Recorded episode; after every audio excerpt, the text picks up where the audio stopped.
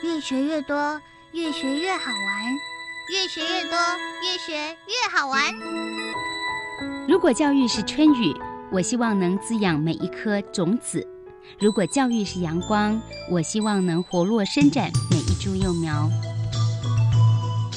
聆听学子心声，分享教学心得，关怀环境变迁，扩大教育资源的平台。欢迎收听李大华主持的《教育开讲》，教育从倾听开始，一定华来。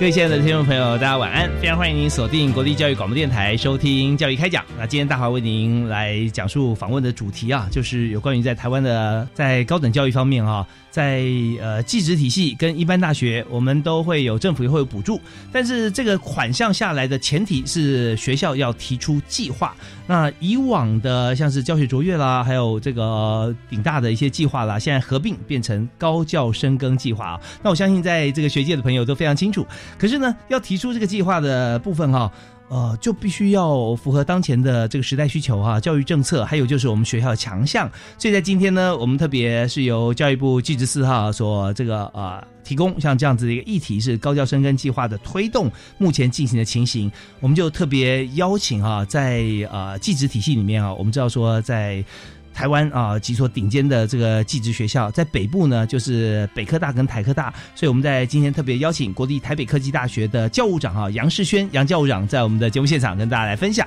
啊教务长好，呃主持人好，各位听众晚安，是非常欢迎您哦。我们也知道说在台北科技大学啊。其实我们现在讲起来，最接地气的呃，这个科大哈，一点都不为过。是，谢谢主持人。而且我们的因为学校历史比较悠久啊，所以有众多的杰出校友群。是，没错。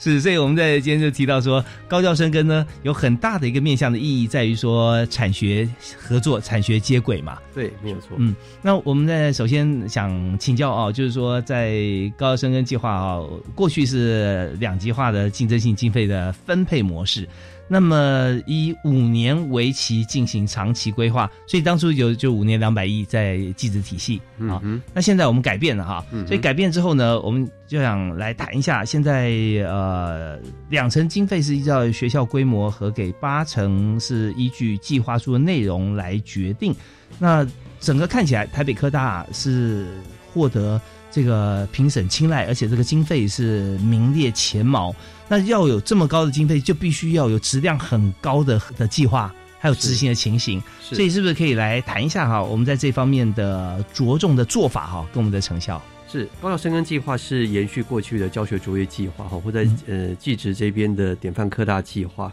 那高校生根计划其实有一个。重点哈，跟过去有点不太一样，就是它是以教学为本哈，嗯，就是它虽然有四个面向，那其中这个落实教学创新，它教育部是说一定要超过百分之五十以上的一个比重，嗯，那其实北科大刚刚那个主任特别提到嘛哈，我们的校友的一个资源哈，在过去里面就一直是呃我们很自以为傲的一一个部分，因为北科大其实与国同寿了哈，创立学校超过 超过百年。嗯啊，那我学校一直是以实务人才的培育为本的哈，呀，所以其实是呃某种程度也非常吻合这次高教生根计划的一个推动的一个目标。所以啊，我想第一个部分就是北科大这边是先以这个实务能力的培养哦，实务人才的一个精进哈，当成我们计划的第一个重点是。但呃，现在其实那个社会变迁非常的迅速啊，我们其实面对到。呃，外在啊，这个呃的一个挑战，所以北卡这边除了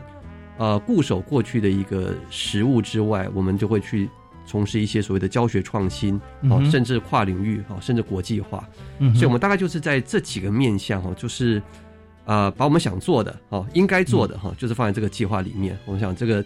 大概几个几一些委员呢哈，也有看到我们的努力哈，所以给我们呃一些这个比较高度高度的一个支持。OK，那呃，刚才杨世轩教务长有特别提示到，呃，百年的学校哈，那么实务方面做的跟业界接轨很多，有就是我们提到校友嘛啊，校友的部分，那很多的杰出校友，呃，我们也看到许多的大学里面哈，也有杰出校友，呃，有很很多的贡献。而在北科大啊，这边有一个特色啊，就就我所知，就是不只是对学校的一些呃捐赠，或者说呃对于学弟妹的一些提携，而且还有很多就是学弟妹就直接到学校到到公司里面到企业里是面哈。是没有错。那，但很多学校也是有这样做法，可是北科大看起来比例非常高，对，就是校友哈、他创业之后啊，然后也让学弟妹就可以在这个场域里面直接实习，是，然后就直接录用了，对啊，对。啊哈，其实这个呃学用接轨其实要分很多不同的阶段哈，就是比较表面可能就是说呃企业我们校友来捐款哦，这个或是捐赠设设备，嗯，那其实嗯比较深层意义是说呃业界的所需要的东西是不是能够真的进到我们教育的现场？嗯比如说，呃，我们现在可能会推像类似 PBL 这样的方的东西，就是是不是能够把业界这个产业最新实际的问题引到我们的一个教室里面来？哦，就是 project based on learning，对。那因为现在的学生其实跟跟我过去有点不太一样，现在学生其实比较灵活了哈。嗯嗯，反过来讲，他们不太希望收到很多的一些理论的东西，对他们希望说，哎，能告诉我，请问我学这个东西有什么用？嗯嗯，那其实呃，这一段其实是学校老师通常是比较欠缺的哦。反观在业界里面，他们会有这个实际的问题，嗯所以业界他们可以先提供呃问题，嗯，然后他们可以提供所谓的夜师跟我们做一个协同教学。那刚才主任提到就是说，如果呃我们在学校里面的一个学生受到一个良好的训练，而且譬如说我们的设备也是跟业界一样，他其实就可以在学校的一个呃学习过程里面，在某个阶段就可以到业界实习啊。那我们其实刚才讲讲这个，我们的很多的一个校友的企业都是愿意接纳我们的学生去，不管是暑假哈或者一整个学期的实习，嗯然后。呃，实习其实是呃，学生也了解业界了哈，那业界也了解学生的一个潜力，所以他其实他发现这些学生实际上是非常有资质、有潜力的，他自然会优先录用，甚至比较给给他好的薪水。OK，是好，所以在这边呢，我们讲到一个是人际人脉跟这个呃现今第一手资讯的流动，就是说业界业师啊进入校园。那第二有有很重要一点就是说呃设备同步，对，没错，也就是说学校现在学生所这个学到的理论基础，然后实际操作的这个设备是现役的设备。对我们这叫工厂型实验室啊，就是把他们哦目前工厂几乎是产线上的这个现役的东西，能够移到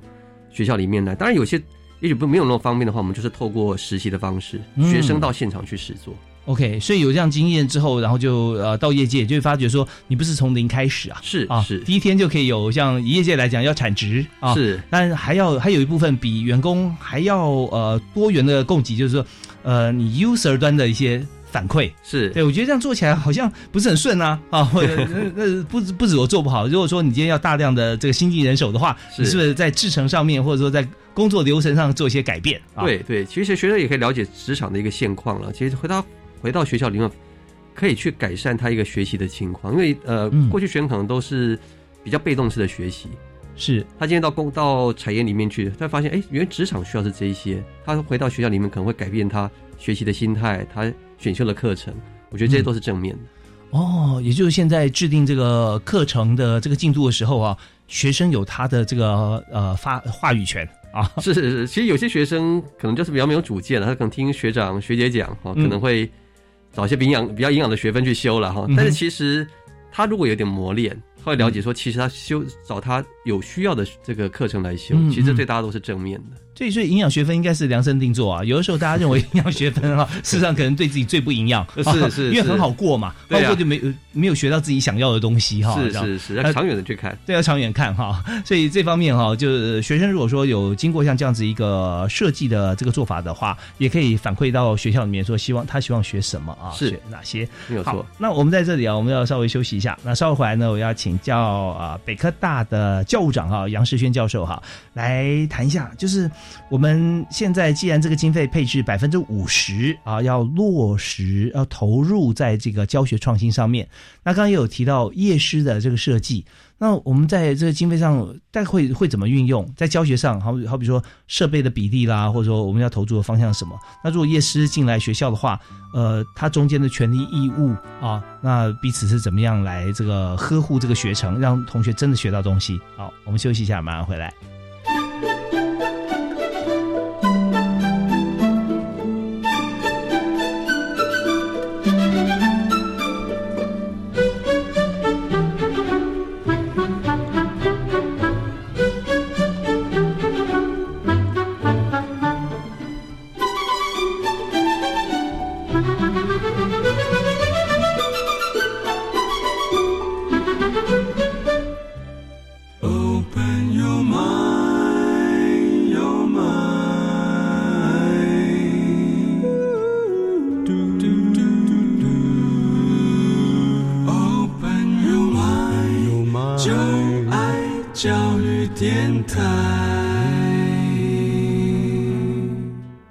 所收听的节目是在国立教育广播电台频道播出，呃，在每个礼拜一跟礼拜二晚上七点到八点钟为您播出的教育开讲，我是主持人李大华。我们在今天节目里面谈的是高教深耕计划哈，目前推动的情形。那熟悉教育的朋友都知道，现在高教深耕计划是最主要。在政府在国家补助啊高等教育啊大学科大的一个经费的来源，那么要拿到这个经费哈，我就必须要提符合我们政策的计划。这个政策哈没有说一定是规定哪几个产业，而是说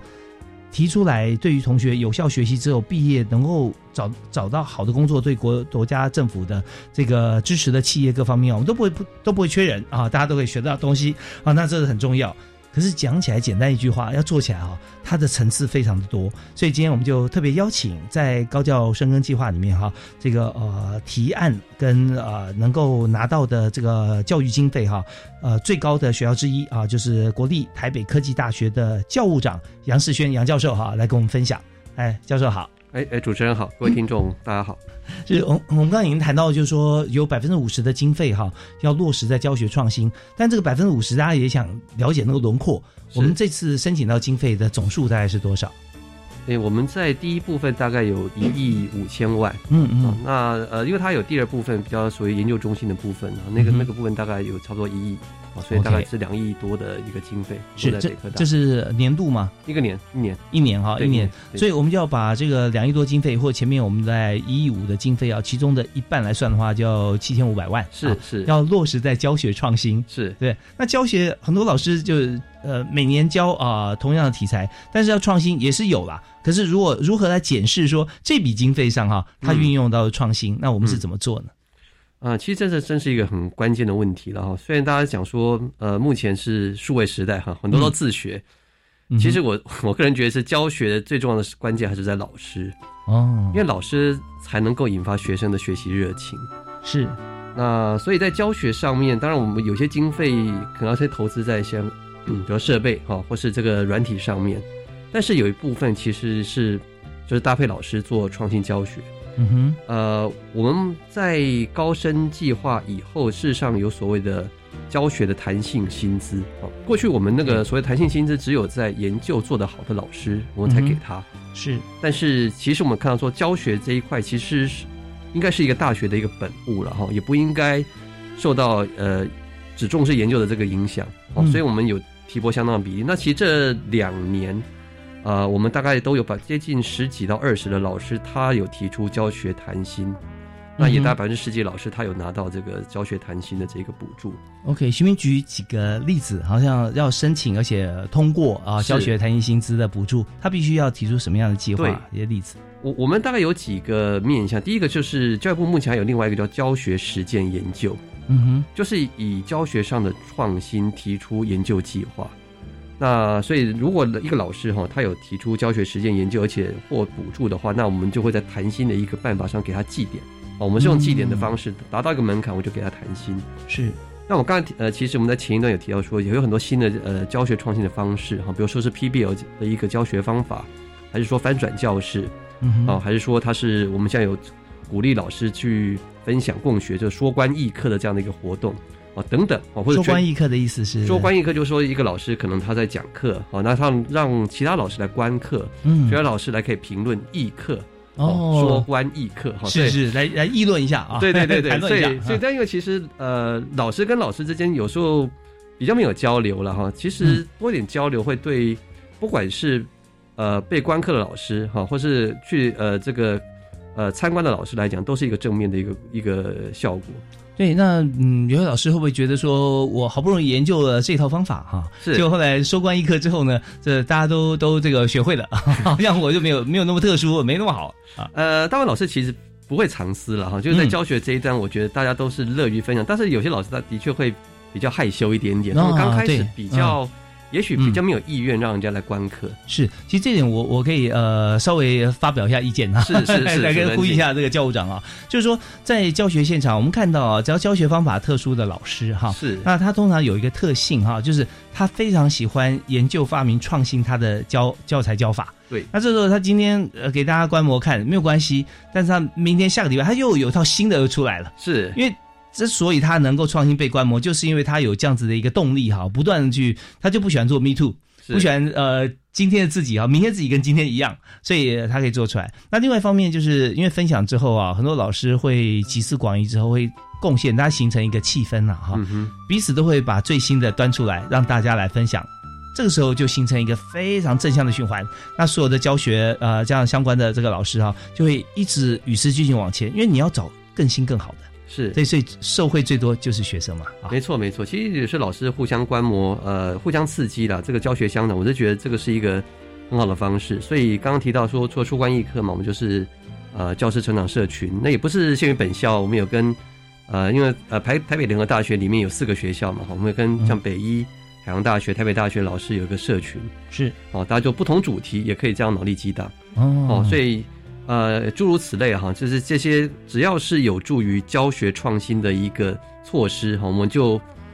会给予老师记点啊。当然，我会去检视说老师这个实际的一个执行情况或他的成果哦，嗯来给予适当的一个鼓励。OK，那我们行明了解一下哈，就是说呃，以弹性教师弹性薪资来讲，因为我们是是绩点嘛哈，对，那大概它的弹性的幅度可以有多大？你说就是呃它是薪资啊，对我我们呃目前分成两级，第一级是一个月一万块，第二级是一个月五千块。嗯嗯，对嗯，呃，有过去两年大概呃有十几位老师是拿到第一级一万块的，那大概三十几位是拿到第二级，所，OK，以大概都是接近六十位老师可以拿到教学弹性薪资。那如果说呃达到像这样子的一个标准的话，它维持的时间大概是多久？我们是给一年，所以每一年哦对一年一年申请。嗯，所以申请之后呢，就会有也是观课的这个团队会来会来课堂上，是吧？是是是是，我们就会希望了，就是这个真的是拿到教学弹性的老师，他是教学上有独到之处嘛，嗯就希望说其他老师也来观摩。OK OK，所以这方面是完全是个正向循环，而且是被学校和教育部鼓励的啊。是，那在这个部分也是百分之五十经费落实在这个地方，这也是其中的其中之。一了啊。对，这是其中的一、嗯一一大部分。嗯当然，我们嗯还有其他的一个鼓励措施。OK，好，那我们在这边了解说，老师哈，其实付出相对的努力哈，付出心力的话，一定也是会被学校、学生跟其他老师所肯定，在实质上呃，跟在这个荣誉上啊，都是会获得，也就慢慢会让大家觉得说，不是台湾的好像薪资，包含教师的薪资啊，跟国外好像是没有办法那个呃来做等量齐观。但是很重要一点，刚才杨世渊教务长也跟大家所谈到，就教师的工作有很重要成分是来自学生，他学会了，学会学生的热情，还有其他老师的这个肯定啊，跟这些鼓励、这些荣誉哈、是非常重要的啊。那同时辅以薪资的调整、弹性调整啊，所以我们希望说，呃，这部分可以做的越做越好。那么接下来我们听段音乐回来之后呢，我们继续请教杨教务长哈、来谈一下，就是在整个呃跨域机制推动跟做法上怎么做啊？我们休息一下，马上回来。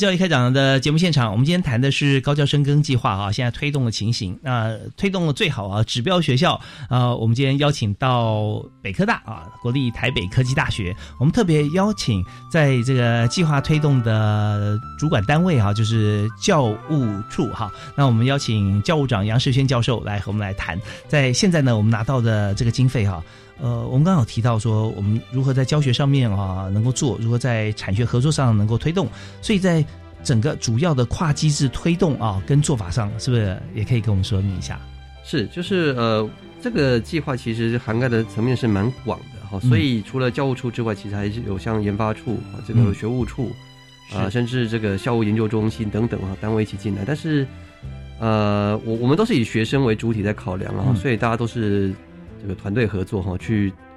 共同想怎么样的方式会对学生是最好。嗯哼，啊，用这个方式来做一个整体的推动。是，那就变成说各处都要提出来他们呃推出的，他们认为做对学生最好的方法。是没有错，像学务处可能会是就是如何去呃辅导弱势学生啊，或者给学生的适当的一个呃救助等等啊。那研发处可能会是说，哎，这个像竞赛啊，或是证照这方面哈，他们就会提出一些做法。是，所以说这边呢，我们就提出来之后，最后汇总到高教生跟办公室，在教务处这边，是，我们就会拟定很多的计划嘛。是啊，没错。对啊，像呃，以弱势学生这一部分啊，好像在教育部的经费里面，高校生跟也另外独立出来一个一个部分，它叫高教公共性这一边。那除它有一个主册，但是另外也有个副册，是专门就是针对讲助学金的部分，我们提拨额外的经费。奖助学金，对，尤其是因为我们是公立学校了哈，我觉得公立学校真的有一个协助弱势、翻转社会的一个任务在，所以我们其实非常重视，因为我们还有很多的校友愿意去呃额外这慷慨解囊，所以我们这一块就是真的愿意去看怎么样哈，可以帮助我们更多的一个青年学子。哎，这真的很棒，就是说大家不要觉得说他会他会好像呃排挤到啊其他的部分，那这样可能呃。主管的单位或学校在斟酌的时候，就会来思考哦，真的很两难，对不对啊？是一边是学术啊、研究啊，一边实作，一般还要帮助这个弱势学生，所以把弱势这一块啊，我们以一个都不能少的概念哈，我们把它独立出来啊。那再加上如果有很多的校友的话，甚至我们在写计划案，我不知道我们这样写过啊，就是相对提拨嘛。是是是，就我 提拨的一个配合款，其实应该是高于当初教育部给我们的补助款。OK，好好好，所以这方面就是能够把。既有啊，或者说呃限定的资源，把它极大化啊，是是，让它一块变两块、三块、五块啊，那这样子就可以让整体啊，我们在教学跟学习的过程当中啊，让学生最受惠。好，我们这要休息一下，听段音乐回来之后呢，我们下半段的节目时间啊，我们要谈很多深入的部分啊，就是在北科大啊，在高教生跟计划里头，我们实际上的做法。好，我们休息一下，马上回来。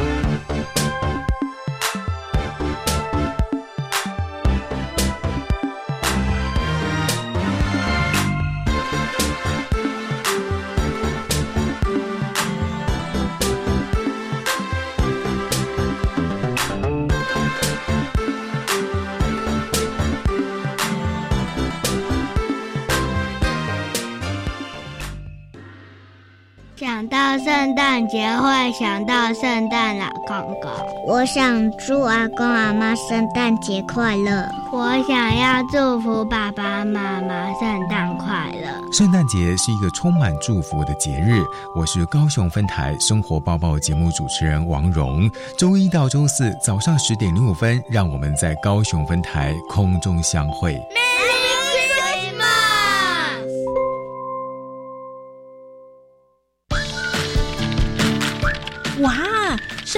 索在地文化的壮游点呢！我们来报名参加好吗？好啊，多认识台湾不同的面向。耶，赞哦！青年发展署推动青年壮游点 DNA，鼓励地方青年返乡，为家乡与传统产业带来新生机。相关活动请到壮游体验学习网查询，欢迎踊跃报名参加。以上广告由教育部提供。人有旦夕祸福，月有阴晴圆缺。您遇到过遭遇急难而生计陷入绝境的家庭吗？与喜乐的人要同乐，与哀哭的人要同哭。我是导演魏德胜，请支持一九一九爱走动急难家庭救助计划，与基督教救助协会一起陪他们走过人生最艰难的一段路。一九一九要就要救。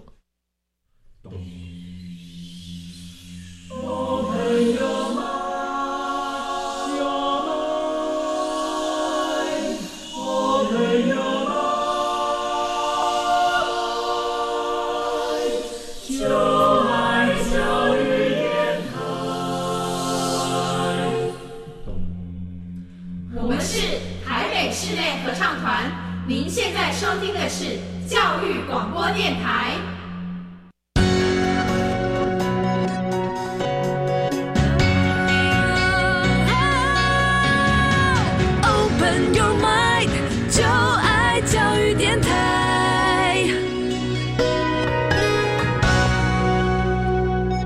欢迎您持续锁定国立教育广播电台，在呃我们频道里面哈，每个礼拜一跟礼拜二晚上七点到八点，就是现在您所听到的教育开讲的时间。我是主持人李大华。那节目里面所畅谈的议题都是属于目前当前教育政策，但教育政策听起来就是比较好像硬邦邦一点，实际上这些政策呢都是呃服务第一线的学生哈，包含老师在内，所以我们就把每个政策呢呃就拆解出来，让大家能够了解里面真正的内涵。跟精华，那最重要的不是主持人，最重要是来宾啊！来宾可以深入浅出，让大家认识这个政策现在正在推行的过程。所以今天呢，我们特别就是技职司的政策哈，就是高教生跟计划，我们也请了在这项计划里面。非常杰出啊的学校啊，不但是执行的好，而且学生受惠最多，就是国立台北科技大学。我们邀请主责单位教务处啊杨世轩教务长啊杨教授来和大家分享。所以教务长刚刚我们有提到嘛啊，是我们所申请这个经费啊，我们用的比例啊，用的方式都是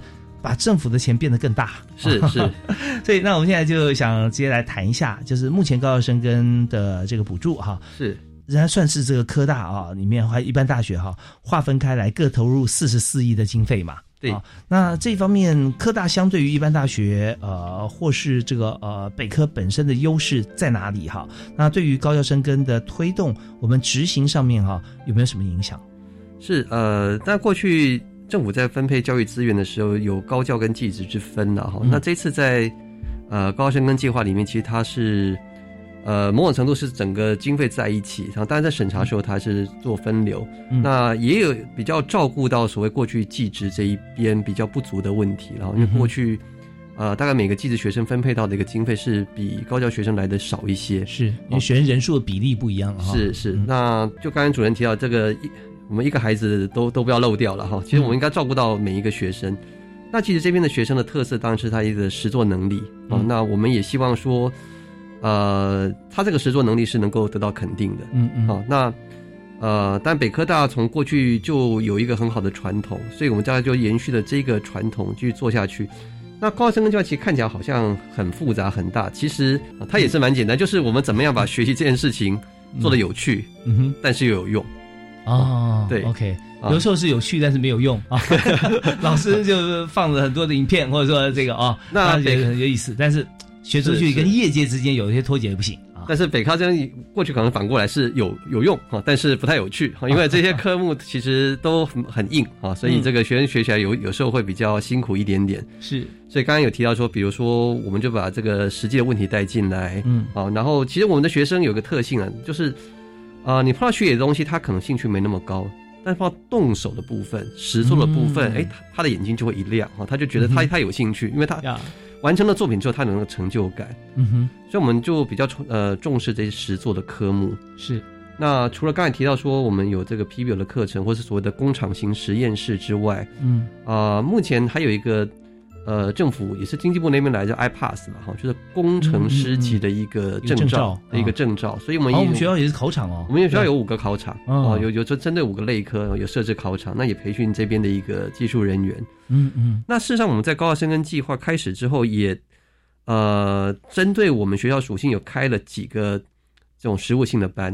嗯哼，比如说那个绩优领航的专班，哦，是因为过去绩优学生。它是分散在各系的哈，其实是比较没有那个专业的照顾哈，所以我们需要针对他们有专属的课程，而且从一年级到四年级哈，辅导他们这个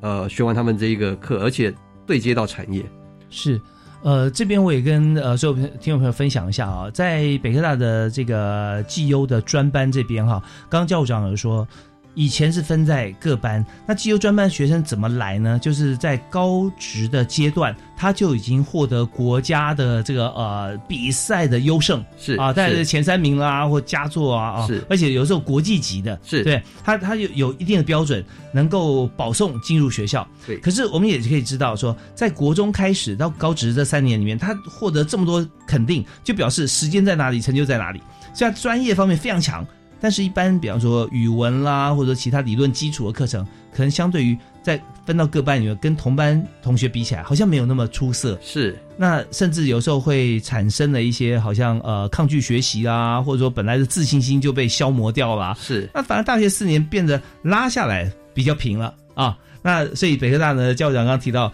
哦，那大家既然是这样进来的话，我们就集合在一个专班，不够的我们就一起补强。那强项的我们就共同发挥啊，所以这四年反而是更加发光发热啊。是没错，我们希望就是我那时候讲说，呃，有个口号哈，进来是国手，出去是国宝。我们希望他出去的薪资实际上是比一般同学来的高的，嗯，不是让他在呃科大四年反而有挫折感。好，那我们再回到一个根本的问题上哈，就是说，既然我们学校可以呃有这么多的优秀同学进来，是，那么在既有体系之下。呃，应该他也可以有一定的教育教育的方式，我们集中在一起嘛，对不对？对。可是我们今天如果纳入高教生根计划，他开始有额外经费的时候啊，导入是怎么做，让他可以变成国宝？我想最重要应该是跟产业的对接了哈。我们在这些学生进来之前，其实就找一些，特别是我们学校的公司，跟他们做媒合，有点像认养制，也就是说这些公司会觉得说，哎，这一些这个绩优的国手。对他们的公司是会有帮助的。那我们现在是锁定在这个所谓机电的领域，就包含机械、这个车辆、能源、冷冻。OK，那所以这些公司其实他们就会看到，哎，这些这些呃学生其实他背景可能很适合他公司，嗯嗯，所以他就可以先做一个媒合，然后我们每个学期都有到这个媒合企业的一个实习，是。每个礼拜至少一天，嗯哦，每个至少一天。那之后当然。呃，如果在二三年更确定之后，他可能会去更长的时间的一个企业实习。嗯嗯。那在校期间，其实有些呃这些学生他可能还会参加国际赛。嗯嗯。啊，他有国手的培训。那呃，过去这些学生可能都需要休学才有办法去做些这些培训或比赛。嗯那我需要这些部分，其实是帮他们设想说，他可以不用休学。嗯。他参加培训是可以用所谓的实习抵呃我们学校的学分。哦。对。那刚才主持人另外提到，就是说像基础学科的部分，他们如果混在一般班别里面，他会比较辛苦嘛。对，所以我们就开专班，针对他们需要的基础课程去做加强就好。嗯嗯，不用讲那么艰涩。对，我就觉得因材施教，适适才适性，可能是对这些学生最好的一个培育的方式。是，比方说冷冻空调方面，你要用的应用英语啊，是，那它的术语啦，还有一般的绘画啦，这些 OK，就不需要给他比较文学了。是，没没错没错，反而是呃占用到他的时间啊。是，那既然已经选择，那我们就是拔尖嘛啊，是，往这个方向去走。所以我们知道说，在教育的过程里面啊，那么呃，在实际上在学校执行教务的。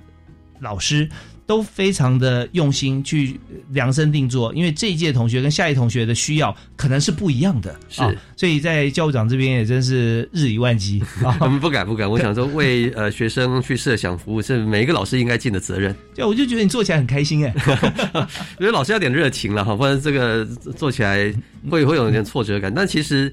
呃挑战就是机会，我就看到学生的进步，其实就就是老师最大的一个成就。真的，我们现在看到今年二零二零这个 COVID nineteen 啊，从去年年底开始到现在，呃，虽然有很多的既有的一些产业受到影响，但是包含这些产业还有其他更多产业看到无限的商机啊。那在这边我们就看用什么样的心态跟角度去思考发掘。所以我们现在学校里面看到这么多的同学，我们就细心设想啊，对于每一位同学怎么样呃让他更好，虽然是很花心思哈，但是。会很有成就感 啊！这就是教务长啊，今天有跟我们分享这么多在学校里面的一些情形。那么呃，当然我们在这边我们稍微休息一下啊，稍后回来也想再请教哈，就是我们看看现在我们谈到这个食物资源导入。包含了在业界的这个公司对于学校的学生啊来做一些像认养计划啦啊培训啊或夜市进入啊，那同时我们也看到有些实物导入教学，像五专啊，还有特色专业实物专班，那这些啊我们分别是怎么样进行的？也让现在呃还没有进入这个大学的同学啊，他对于未来会有些想象，也可以让很多其他的学校的这个老师或同学可以来做一些参考跟借鉴。好，我们休息一下，马上回来。Thank you.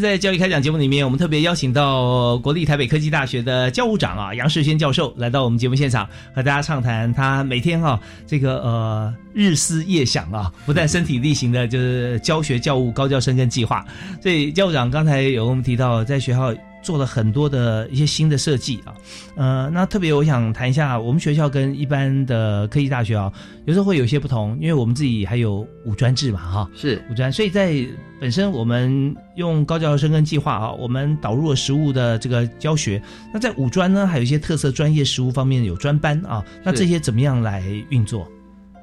呃，五专是呃我们已经停了二十多年了，然后说重新恢复的一个嗯学制了哈。是，当然呃，他的目标就是说我们去培育这个中阶的人力啊，嗯然后呃，希望是他们毕业之后就进到职场里面了哈。因为其实台湾过去在技术人力这边是蛮强的哈，嗯那只是后来呃，大家可能都觉得是这个文凭主义哈，所以嗯这一端有点有点断层了哈，所以我们就。呃，也也这个衔接教育部的政策来办。那其实这两年办起来，呃，这些学生呃入学资质很高，然后我们也给他蛮好的一个教育，也包含就说刚才提到的一些实物的教学。那这边其实我们特别重视国际化，OK，因为我们其实呃觉得说他们的路也许也不是只限在呃就业之后在台湾的公司，对，现在全球化，对。大概就是只要你的专业知识跟语文能够对。呃的话，就走遍天下了。对，所以我们会比如寒暑假会有那个出国见习，嗯，嗯。然后也特别加强他们的英文跟第二外语哦，所以这个部分我们其实是有去做思考。另外，他课程之前呃有一个叫 P-Tech 啊，就是在 IBM 那边哈，美国那边其实它有一个关于这种中等呃人才的一个培育的一个机制哦，也就是他的课程是跟业界比较能够做衔接的哈，所以这个哦，在五专里面，对在五专里面，所以他的课程事实上是对应到哈这个目前的产业需要。大概专几来上呢？呃，它专一、专二是比较是一般基础性课程哦。那嗯专三开始就是专业课程为主了哈。不过在专一、嗯专二其实有一些那种软实力的部分是嗯嗯 P-Tech 所强调的，OK，怎么拼？P-Tech？就是 P 然后 T E C H P-Tech 哦，OK，比如说像人际沟通哦，像这个呃语文能力等等哈，这这其实是在整个那个 PTEC program 里面他们所重视的，所以并并不止于是专业能力啊，整个的这个呃基础或是这个软实力的部分，其实是我们都都一样的重视。所以那 P 是 professional 吗？还是那就就代表一个应该是 professional 的意思呀。OK，所以在在这个 PTEC 整整个课程里面，就会发现说，呃，让这些五专的同学哈，专一、专二基础的这个专业要学会之后，到了专三就不一样了啊。那五专呢还有一个特色啦，五专高职的差别哈，就在于说它有大学校园的氛围跟延伸性啦，是是不是？是，嗯，对一般的呃高中职学生，我想还是比较一个。封闭性的环境了哈，那大学里面，因为他其他在我们学校里面都都是大学生嘛哈，那其实他的选课也相对的自由了哈，因为我们从专三开始，他就可以去修大学部的课，嗯嗯，哦，所以呃，基本上这些学生是受到 不一样的照顾了哈，我们也希望说这些同学未来哈，他有一个不同样的一个宽广的一个一个路子。是，所以五专呢，现在最近哈也开始陆续哈，有些学校啊跟北科大一样开始启动，但发现说真的在呃开始之后啊，会发觉。现在的五专跟过去的五专哈，还是有很大的不同啊，因为现在就呃有大量的这个人际互动、系所啊、学制的交流，所以也让这个五专生会觉得说他进可攻退可守嗯啊，呃，而且在比较年轻的岁月，如果投入职场的话，比较容易啊，也甘愿从基层开始做起。是是，了解一些业界实务，再回来学校也是一个不错的道路。嗯嗯，OK，好，那我们当然在这边，我们刚刚有提到说，超过百年的学校哈，有许多的企业家啊，那现在也有很多实质的帮助。那有没有一些个案可以举给大家知道？以校友哈跟学校合作来讲啊，有有有哪哪几家公司，或者他怎么做法？哦，我们其实有很多成功的校友了哈。那刚才主任提到，比如说像友达光电，嗯，啊，它呃是以面板为主嘛哈，嗯哼，所以呃，他跟我们合作就是一个深入的合作。嗯嗯，我们目前有一个呃面板微学城，哦，呃。应该是说，针对这个面板产业去量身定做。那其实面板这个事情，它并不是单一系所的专业知识就能够涵盖的。它带有包含哪些系？呃，当然说包含光电系哈，包含这个材料系是啊，然后电子系啊等等这些系。那呃，所以像刚才主持人有提到一件事情呢，目前很多的一个呃科或系哈，它是比较传统型的一个。概念哈，概念再去设计。那其实，在高考深耕里面，其实强调一个叫做学成或为学成。嗯嗯，我们是不是可以把这个某一个产业或一个新兴领域所需要的这个知识，能够把它抓出来、萃取出来？嗯嗯。比如刚才我讲的一个面板是为学成哦，就是一个这样的例子，呼应业界需求。是那呃，我们还有其他的这个产业的为学成，比如说像离岸风电。嗯嗯嗯，因为离岸风电也是目前台湾一个非重非常重要的一个产业呀，所以我们针对离岸风电也开了一个学程，然后呃，另外有一个也是产业的那个微学程是电力电子，就是呃绿色能源的部分啊，那个这个也是国家重要的产业，而且其实很多的公司它需要这样的人才。OK，所以我们在这个一个系里面，可能当然也也可以学啊，你你这个系毕业之后，比方说材料系毕业，你也可以去这个我们刚刚讲的。面板，面板啊，这个这个工厂面板，我们就做一个像显示器嘛，display，我们看到荧幕啊、荧光幕啊这样子。呃，可是呢，我们有没有去学这个微学程啊？它关键在于说，你除了做好自己以外，你了不了解其他你公司要做好这个面板其他部门的需求？是，如果说你都了解，也许你专精还是在材料，可是你既然了解其他部分，你就知道说你这个材料怎么样来供应它，是是符合他需要的。那这样的话就会完全你了解全貌之后，在这个产业里面或在这家公司里面工作，你会更加的得心应手了啊。是，那一个文学城大概要几学分呢？我们是规定八学分到十二学分，根据它的属性而不同。哎，那我觉得很划算哎啊！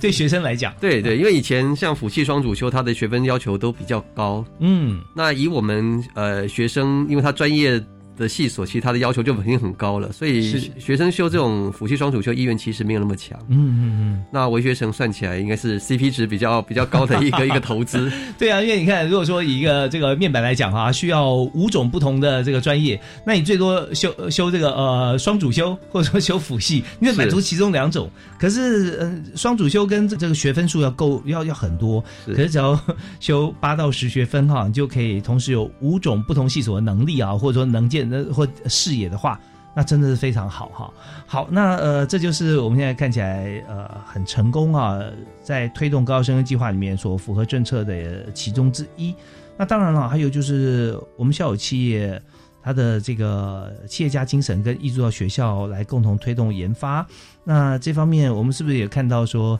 人才的流动啊？那这部分大家可能就有一些实际上的印象吧，就是说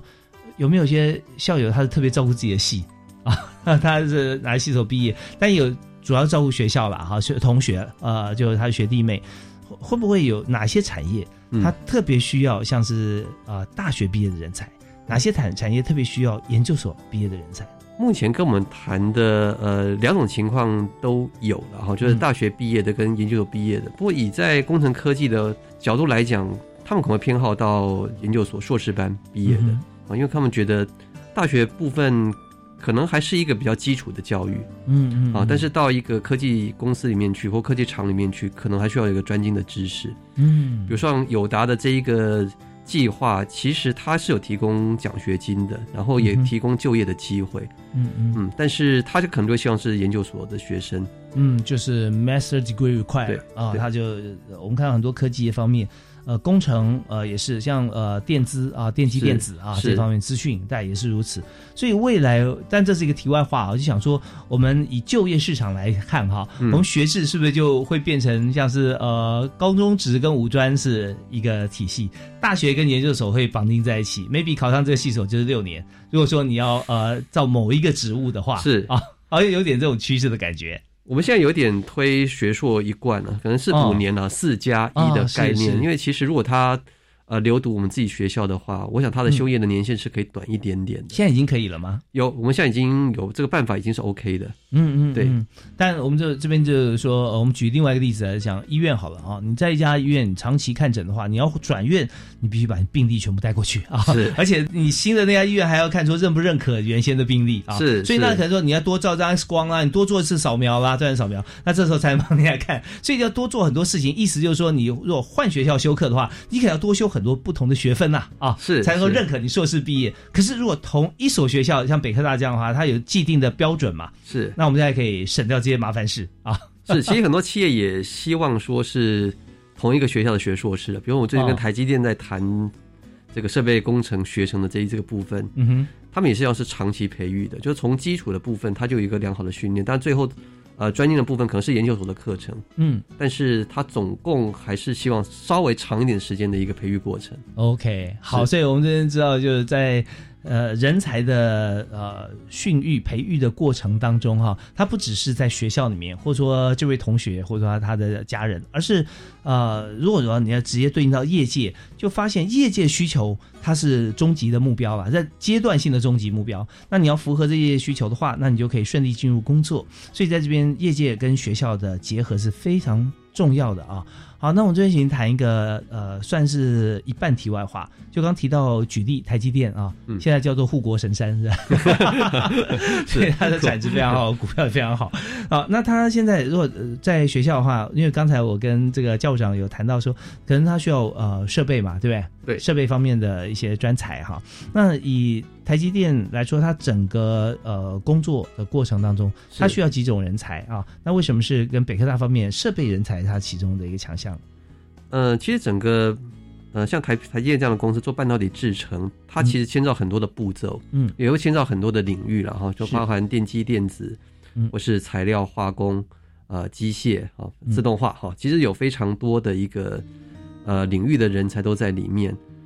呃，但是我们学校的学生过去的毕业同学，其实，在台积电啊，他们有做一些、嗯、做一些盘点，嗯，以在做这个设备工程的学生比较多，嗯，设备工程在台积电里面是负责哪一部分？就是呃机器的一个维护调教哦，那些机器都是非常先进昂贵，所以并不是简单的一个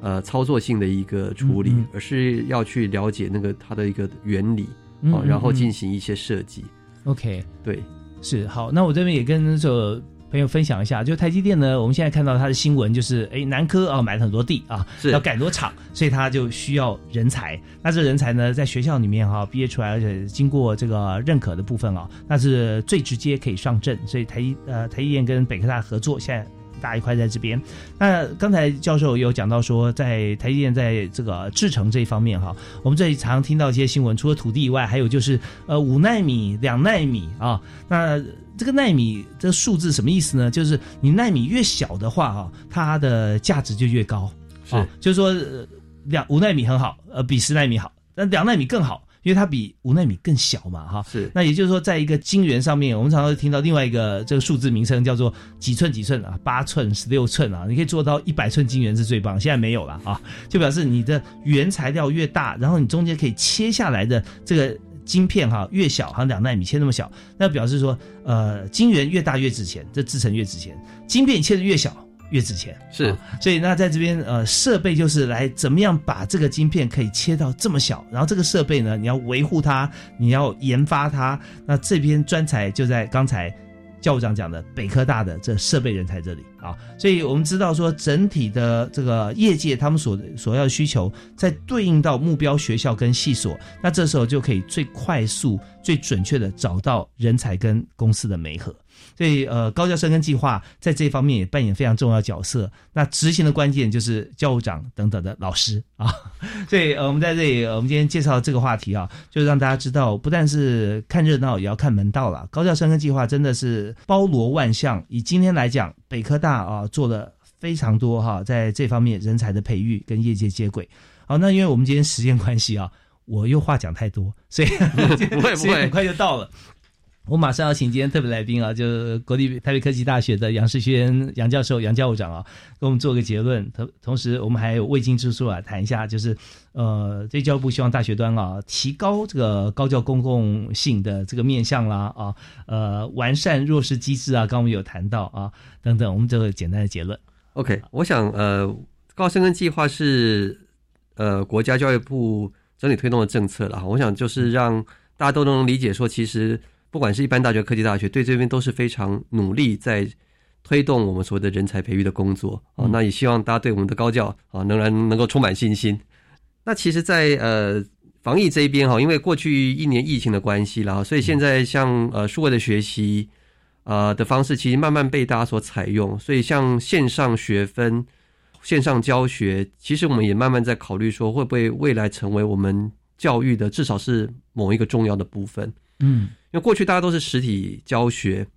那其实现在很多的一个线上教材或是一个呃，不管是同步或非同步的一个线上的学习，其实它的效果不见得不好。现在老师都把教材放上去了吗？对，我们现在其实北科大的几乎所有的教材都是在网络上面，嗯，哦，但是这不能完全取代所谓的学习嘛，哈，因为它还是要跟学生有互动啊，然后我们必须做这个能力的考核，